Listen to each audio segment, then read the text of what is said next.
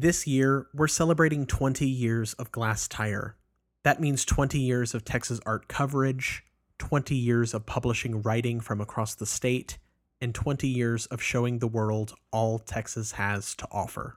Since our publication is a nonprofit, all of our work is made possible thanks to readers and listeners like you. If you'd like to help support our coverage, you can make a one time gift or become a sustaining donor by visiting glasstire.com forward slash donate. Also, if you enjoy our podcast, please consider subscribing and leaving us a rating or a review. Thanks for listening and enjoy today's show.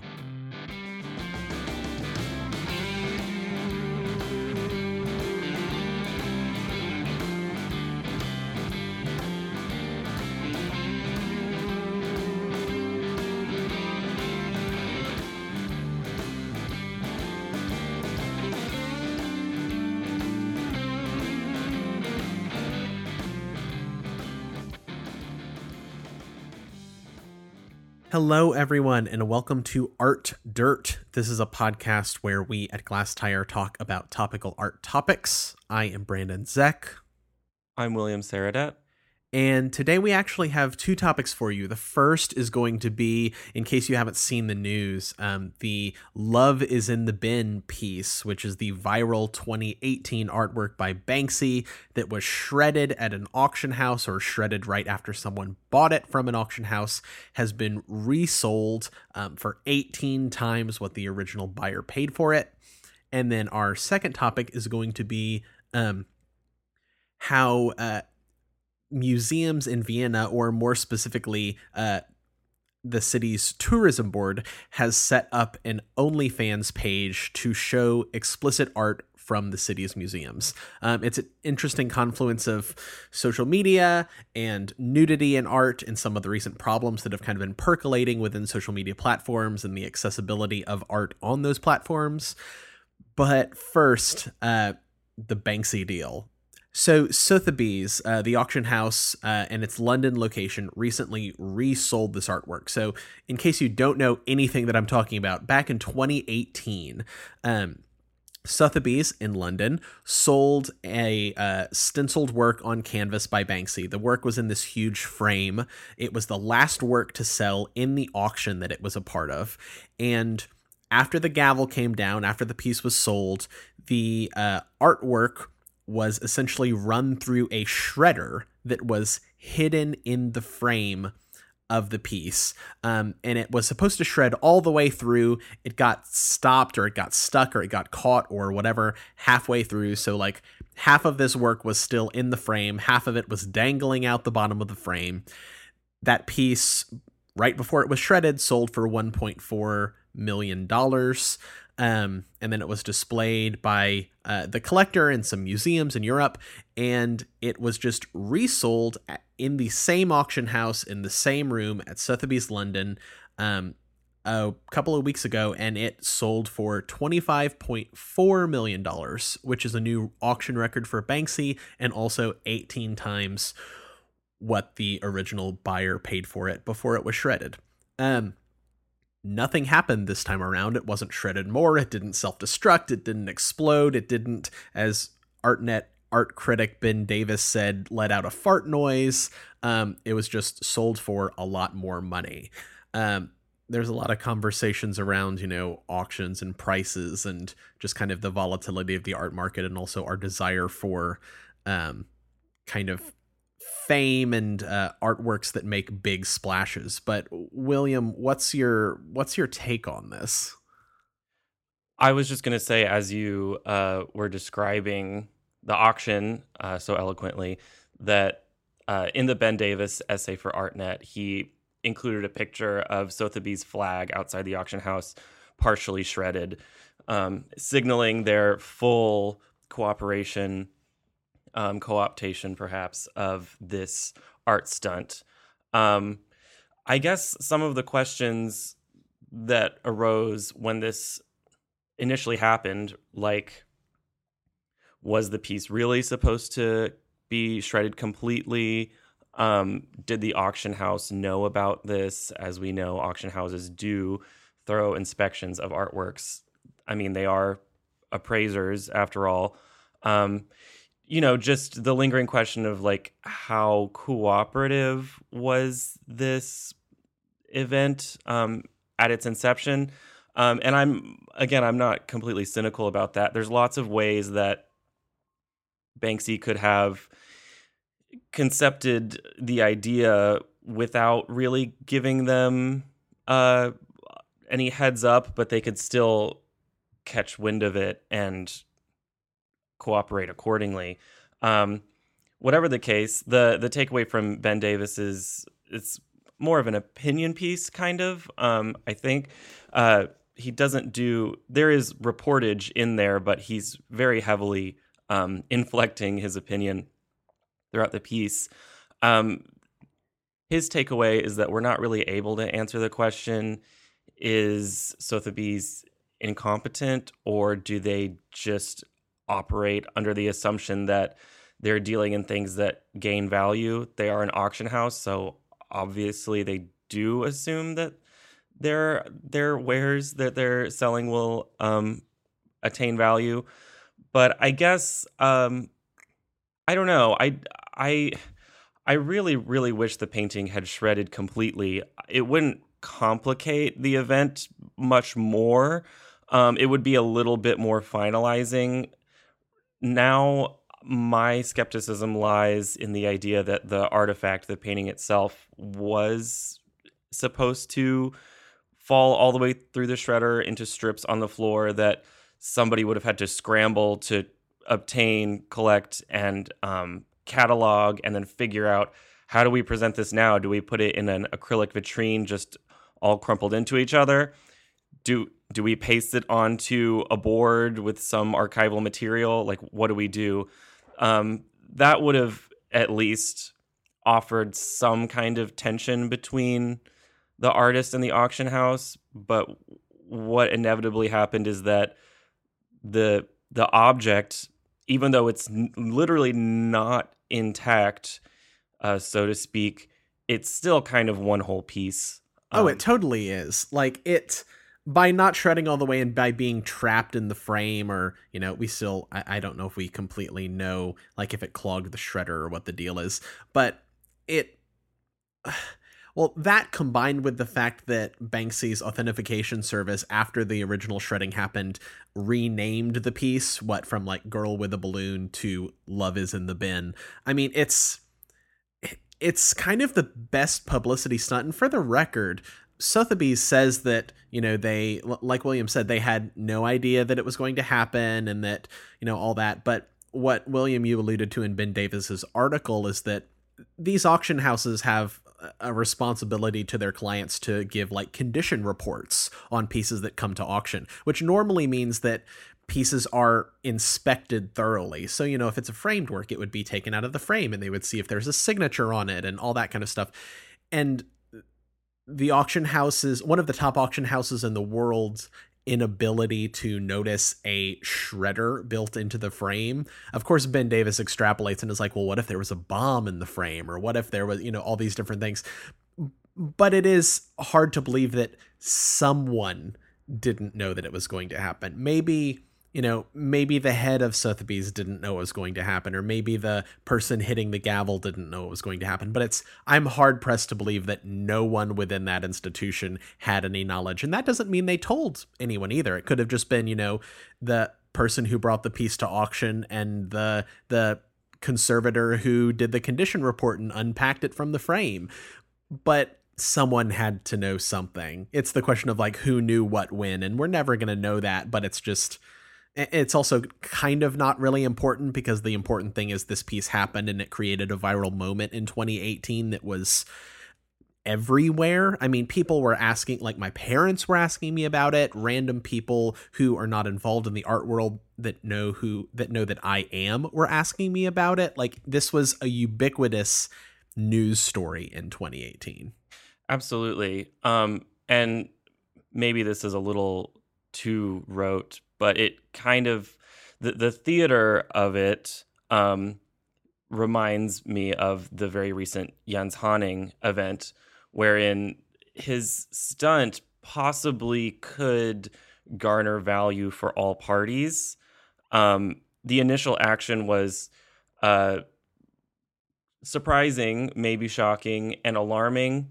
Um, it, it created a little bit of tension between the artist and the museum, which allowed for it to be a news piece.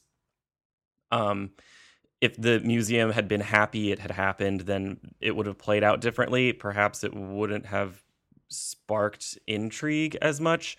But regardless, the outcome could possibly be that the artwork itself gains value and then the artist is able to capitalize on that and therefore then Jens Haaning can return the money to the museum and everybody walks away unscathed. Everyone walks away unscathed but also with free press. With press, absolutely. And that the the flag, the promotional uh ripped flag outside of Sotheby's kind of to me is a very adamant signal that um, Sotheby's is has completely decided how they feel about this, which is that they're really cool with it. Um, that takes a little bit of the wind out of the auction house as a platform, as a stage for interesting theater. Um, and I kind of, I, I would like to. I mean, whatever. I'm I'm not immune to a, a viral moment. It, it's fun to see.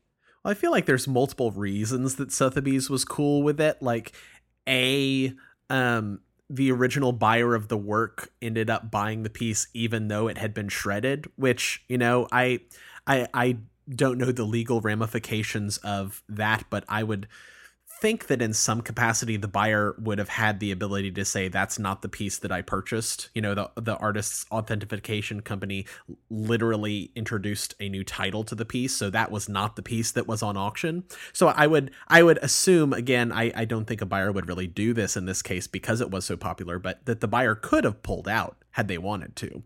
Um but also the piece coming back to Sotheby's for an even higher estimate. It was only estimated to sell between 5.5 and 8.2 million and it sold for 25.4 so it sold for three times the high estimate which is also crazy and has been happening just in general with a lot of auctions recently but also the kind of funny thing that we haven't mentioned yet is Sotheby's was okay with it um, but also they they removed the batteries and some of the shredder components from the frame. So they were like, and, and, they reached out to Banksy's authentication service and were like, "Hey, is anything going to happen this time?"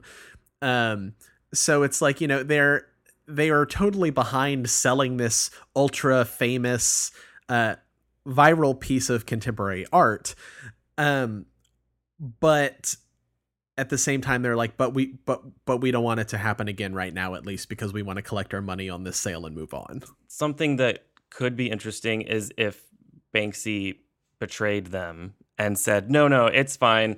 Nothing will happen. And then he pulled something else, completely, you know, betraying Sotheby's trust. And yet, um, as it's shown, this kind of activity, at least for Banksy, really uh, multiplies the value of the work. So they would be stuck between a decision of, working with a completely untrustworthy artist and uh, not selling extremely valuable work.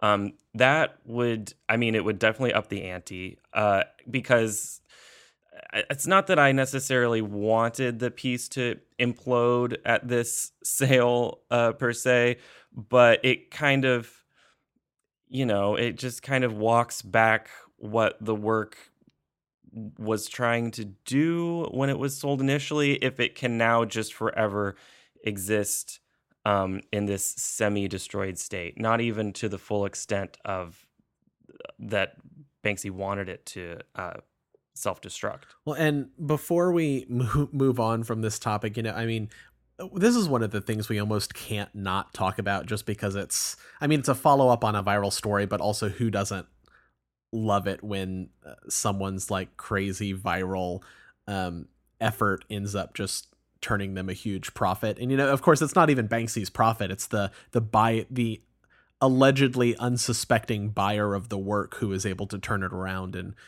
uh, and, make an 18 you know uh, sell it for 18 times what they paid for it um but william you also mentioned mentioned the Jens Haaning uh viral story that happened recently. Uh, if you're listening to this and you don't know what that story is, it's uh, where an artist recently um, w- received $83,000 from a Danish museum to create an artwork and then basically turned in blank canvases to the museum and said he was going to run off with the money or said he was not going to return the money. Uh, if you want more on that story, you can listen to last week's or uh, two weeks ago's Art Dirt.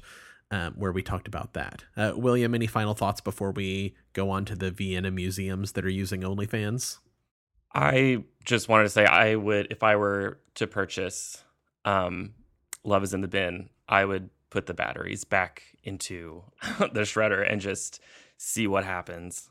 Just on on the off chance that Banksy's walking by with the remote control or that some radio wave interferes with the shredder and it turns it back on. Yeah, put the batteries in and then put a live streaming camera on it and just wait until something happens. Okay, so uh number 2 for this week. Um this is a story that's been kind of percolating uh, really recently, actually. Um, there are a number of articles that have been published really in the last few days about it, but uh, the gist of the story is that.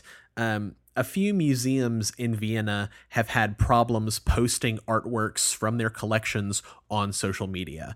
Um, there are problems with them posting uh, artworks like the Venus of Willendorf, um, various other, you know, classical paintings that ha- that sh- depict nudity. Um, this is not a problem that only these museums have had. There have been numerous op-eds uh, about uh, Facebook and Instagram's problems with their algorithms of catching art up in their explicit filters. Um, the tourism board of Vienna has decided that their way around this, and also, you know, I, I, they're saying it's not really a publicity stunt and everything, even though I mean it's getting a ton of press, and take that for what you will. Um, but their alternative to normal social media sites is to create an OnlyFans account for the city's museums. Um, if you don't know what OnlyFans is, it's an app where viewers can pay money to subscribe and view creators' content. Um, oftentimes, the content is uh, sexual in nature in some way, shape, or form. OnlyFans is a platform that's largely used by sex workers, um, kind of as a revenue generator and as a way to be able to control who can see their content. Um, it also was in the news pretty recently because, you know, because it that's the main function of OnlyFans at this point.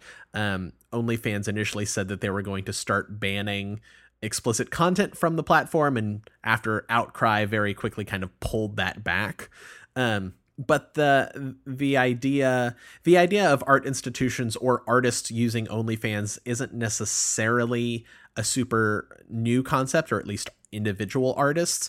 Um, but I I kind of I, I love the idea of these uh, museums in Vienna posting their sexually explicit artworks with like normal descriptions of the artwork and using OnlyFans as this almost like weirdly educational tool um, William, what you've read quite a few of these stories. What do you think about this? Yeah, ever since OnlyFans um, grew to prominence, and there's a couple other platforms that follow the exact same model as OnlyFans. It's just a subscription.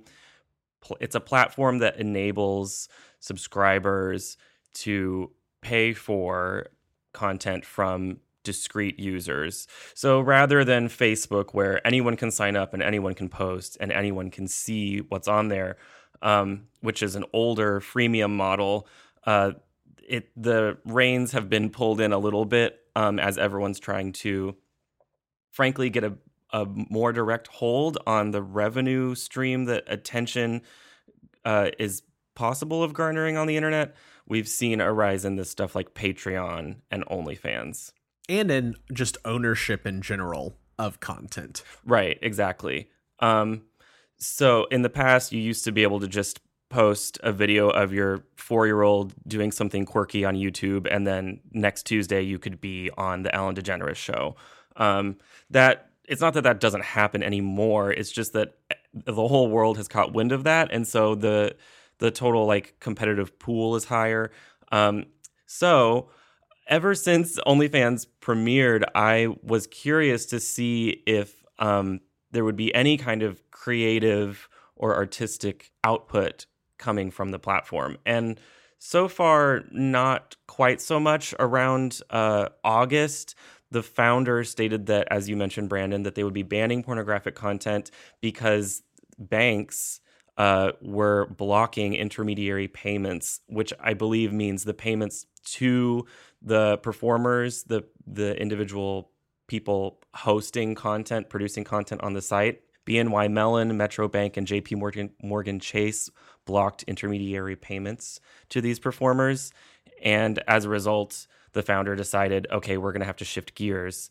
And then just a few days later, after an outcry from the users of the site, they walked that back. They have still faced difficulty garnering investor interest because of the volatile nature of selling pornography on the internet. Well, and William, you mentioned those the bank payments. Another issue that's come up is just credit card processing companies don't want to process um, transactions for sex work. I believe because of some of the liability that can be open to that, but also just you know you can't ignore the social stigma around sex work, um, which is always kind of uh, in the background of these conversations. I think that liability weighs more heavily than um, stigma in this kind of business. Uh, also, reading about this, I read that I believe it was in 2019, the New York Times investigated Pornhub and found that Pornhub was hosting content that featured abuse and non consensual acts. And uh, as a result, Visa and MasterCard said, We're not allowing our payment services to be used on your platform. So there's a cascading effect of, and what's interesting is that it's, or perhaps not interesting, but just inevitable, is that um, it comes down to money, not purely in the value sense, but in the sense that these banks, these transaction processing services don't want to have blood on their hands. And the more that it comes to light, the more that banks and credit card companies are going to be like, well, now there's evidence of it, so we have to act. Um, for example, as a result of this news cycle, I'm sure, OnlyFans received 783 requests for information from law enforcement agencies um, just between this past summer and the summer preceding. Uh, so people are watching them, people are looking at them.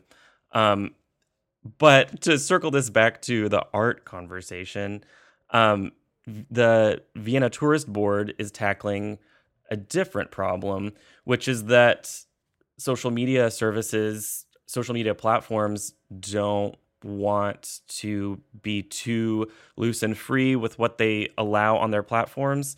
So they can't promote their classical art. Well, this is this is something that we can also kind of ground um, in Glasstire's experience william because you know we'll occasionally publish uh, photos of performances that contain nudity or photography that contains nudity and whenever we even as a publication post on social media platforms, you know, we don't want our content to be caught in the algorithm either. So this is something that, you know, your local arts institution, uh, be it whoever they are, has probably had to deal with and really strategize about, and has maybe had posts taken down, or has maybe had, um, has maybe you know had their account been threatened to be suspended because of posts that they've made or tried to, uh, tried to use to promote their and the artists that they work with's work.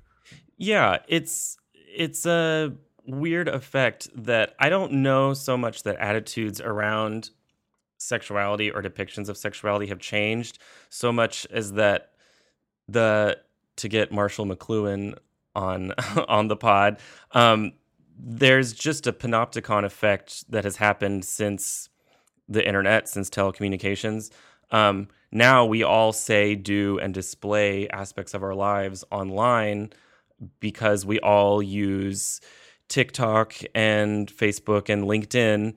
Um, so now these platforms have to decide how they're going to manage that. Um, and another elephant in the room is that because of the pandemic, Vienna arrivals plummeted uh, almost 80% in 2020 compared to the year before. So they're kind of looking for a way. I, I think you're right, Brandon. There's there's a little bit of stuntiness to this, but it's not for nothing. There's a confluence of obstacles facing um, their museums, their tourism in general. And so I think it's actually a fairly smart way to use the platform. Um, it ensures that their content won't get taken down, so they won't have to make a new TikTok account because their old one got flagged. And albeit small, it also is a revenue generator because you have to pay. You know, if there's a promotion, it looks like there's a promotion right now that it's like $3 a month, but you pay $5 a month and you also get a ticket to one of these museums if you subscribe to their OnlyFans account. Um, so it, it kind of has that component, albeit it seems like it would be a minor factor. I don't know. When I saw that, my ears perked up. I thought, oh, wow, an incentive some kind of incentive to give me access to Vienna. Um, and the their OnlyFans, the Vienna Tourist Board, it does have, I believe I saw 300 subscribers. So, I mean, that's for an individual performer, um, 300 subscribers at $5 a month each. That's a decent amount of revenue. For a museum, not that's not a ton of revenue, but I mean, it shows interest and it is money. Um, another difference between a say a a tourist board and an individual producing content on the internet is that an individual can't really sell any more access to themselves other than the videos they make. A tourist board has businesses, museums, square footage, so it makes sense that they would they could use OnlyFans to say if you come in and uh, give us a subscription, we will give you membership perks back. Well, and William, going back to like what you said about the Vienna arrivals or just Vienna tourism being affected overall by the pandemic, um, I feel like over the last year and a half, partly because of the pandemic and because social media has been so essential um, to artists trying to share their work, you know, in a time of limited gallery shows and limited availability and limited travel, that we've seen more and more op eds and essays about how artists have been affected by um, just social media's uh, algorithms that police explicit content. Because explicit art is allowed on Instagram, but, you know, what does that mean if it's a photograph? What makes the photograph? Quote unquote art you know it kind of brings up like age old questions and and conversations that are within the art world but it takes them to social media and to like the general uh, public almost. Uh, there's a really nice, we'll link to it in the comments in this post on Glasstire. There's a really good opinion piece called The Real Problem with Instagram on Art News uh, by Clarity Haynes. Um, and there have been another, uh, and there have been uh, many other posts recently that kind of tackle the same issue of Instagram policing uh, quote unquote explicit content.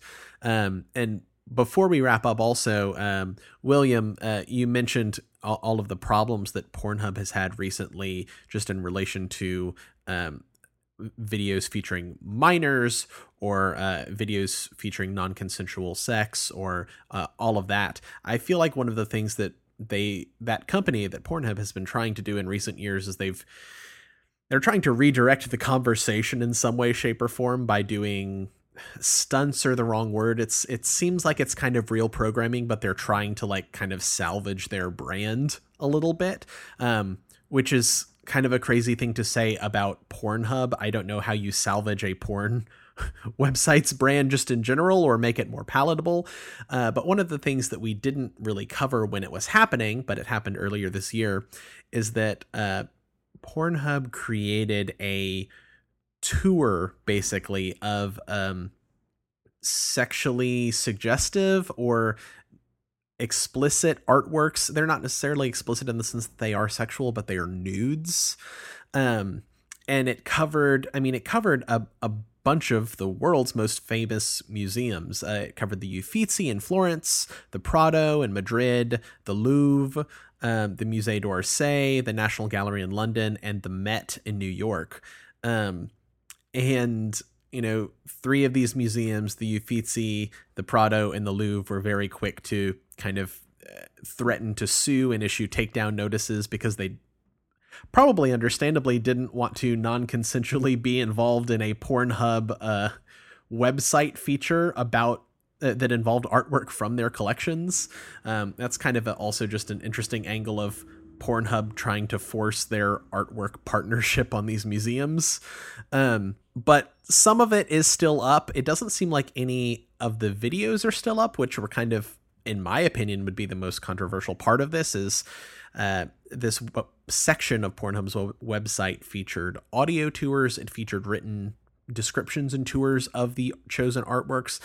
But for six of the artworks, it also featured video interpretations that were essentially pornographic videos, um, which is uh, just this whole project was kind of a weird, interesting, bold choice by the website to.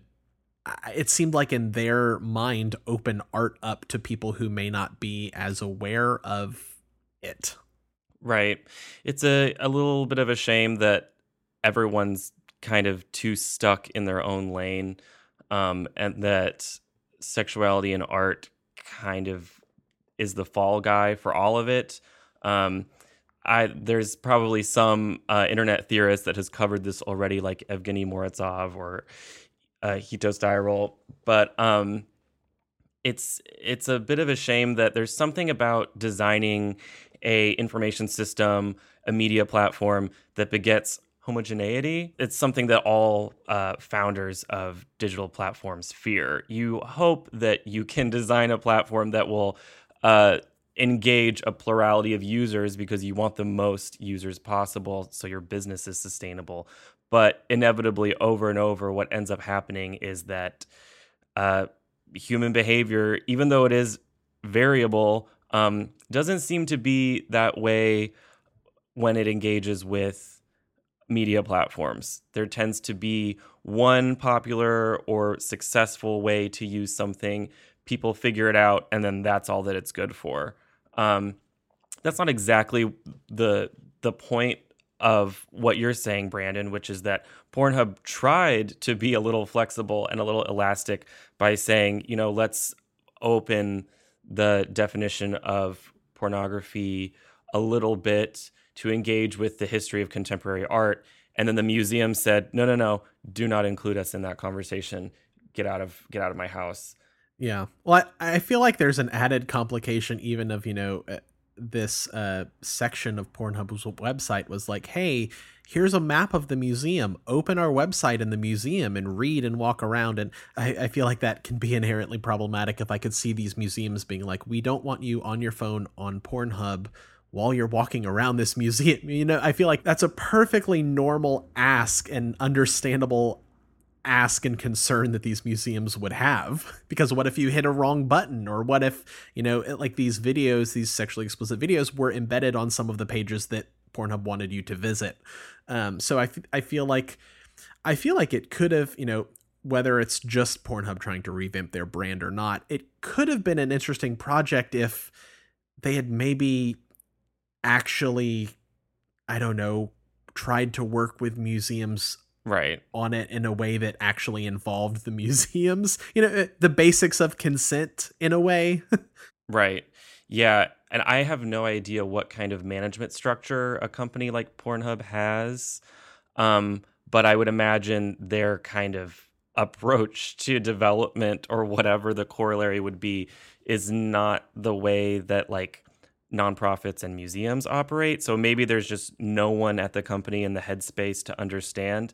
But the idea is I don't know, it's I don't think it's a terrible idea. I just I agree. It's like they would need an someone whose job it is to be like, "Hey, can someone to figure out how to run partnerships really is all it is." Um, and you know, there's, I feel like there is a lot more to this, to that story specifically. We'll link some uh, articles that were being published by other outlets when that was really live and happening. Um, it seems like I, I went and looked at it before we got on, William, and it seems like really there are only three museums left, um, and also I don't see any of the videos still up either. So this project is kind of a shell of what it was launched as a couple months ago. Um, but you know, either way, they also kind of build it as a beta test, so we'll see if they even try and follow it up with a, a more thorough project. They should call Vienna. yeah, actually, that would be a perfect partnership, it seems. Somebody get those two together. And uh, with that, that is our art dirt for this week. Thank you so much for listening. Uh, if you want to read more about anything that we discussed this week, you can see all of the links that we have been reading at uh, glasstire.com on this post's page. And yeah, we suggest if you're able and you feel comfortable that you go out and go see some art. Go see some art. Thanks, everyone.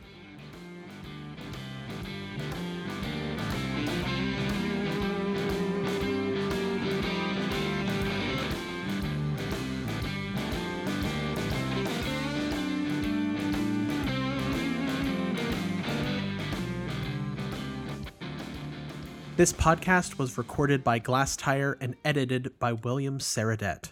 Copyright Glasstire 2021.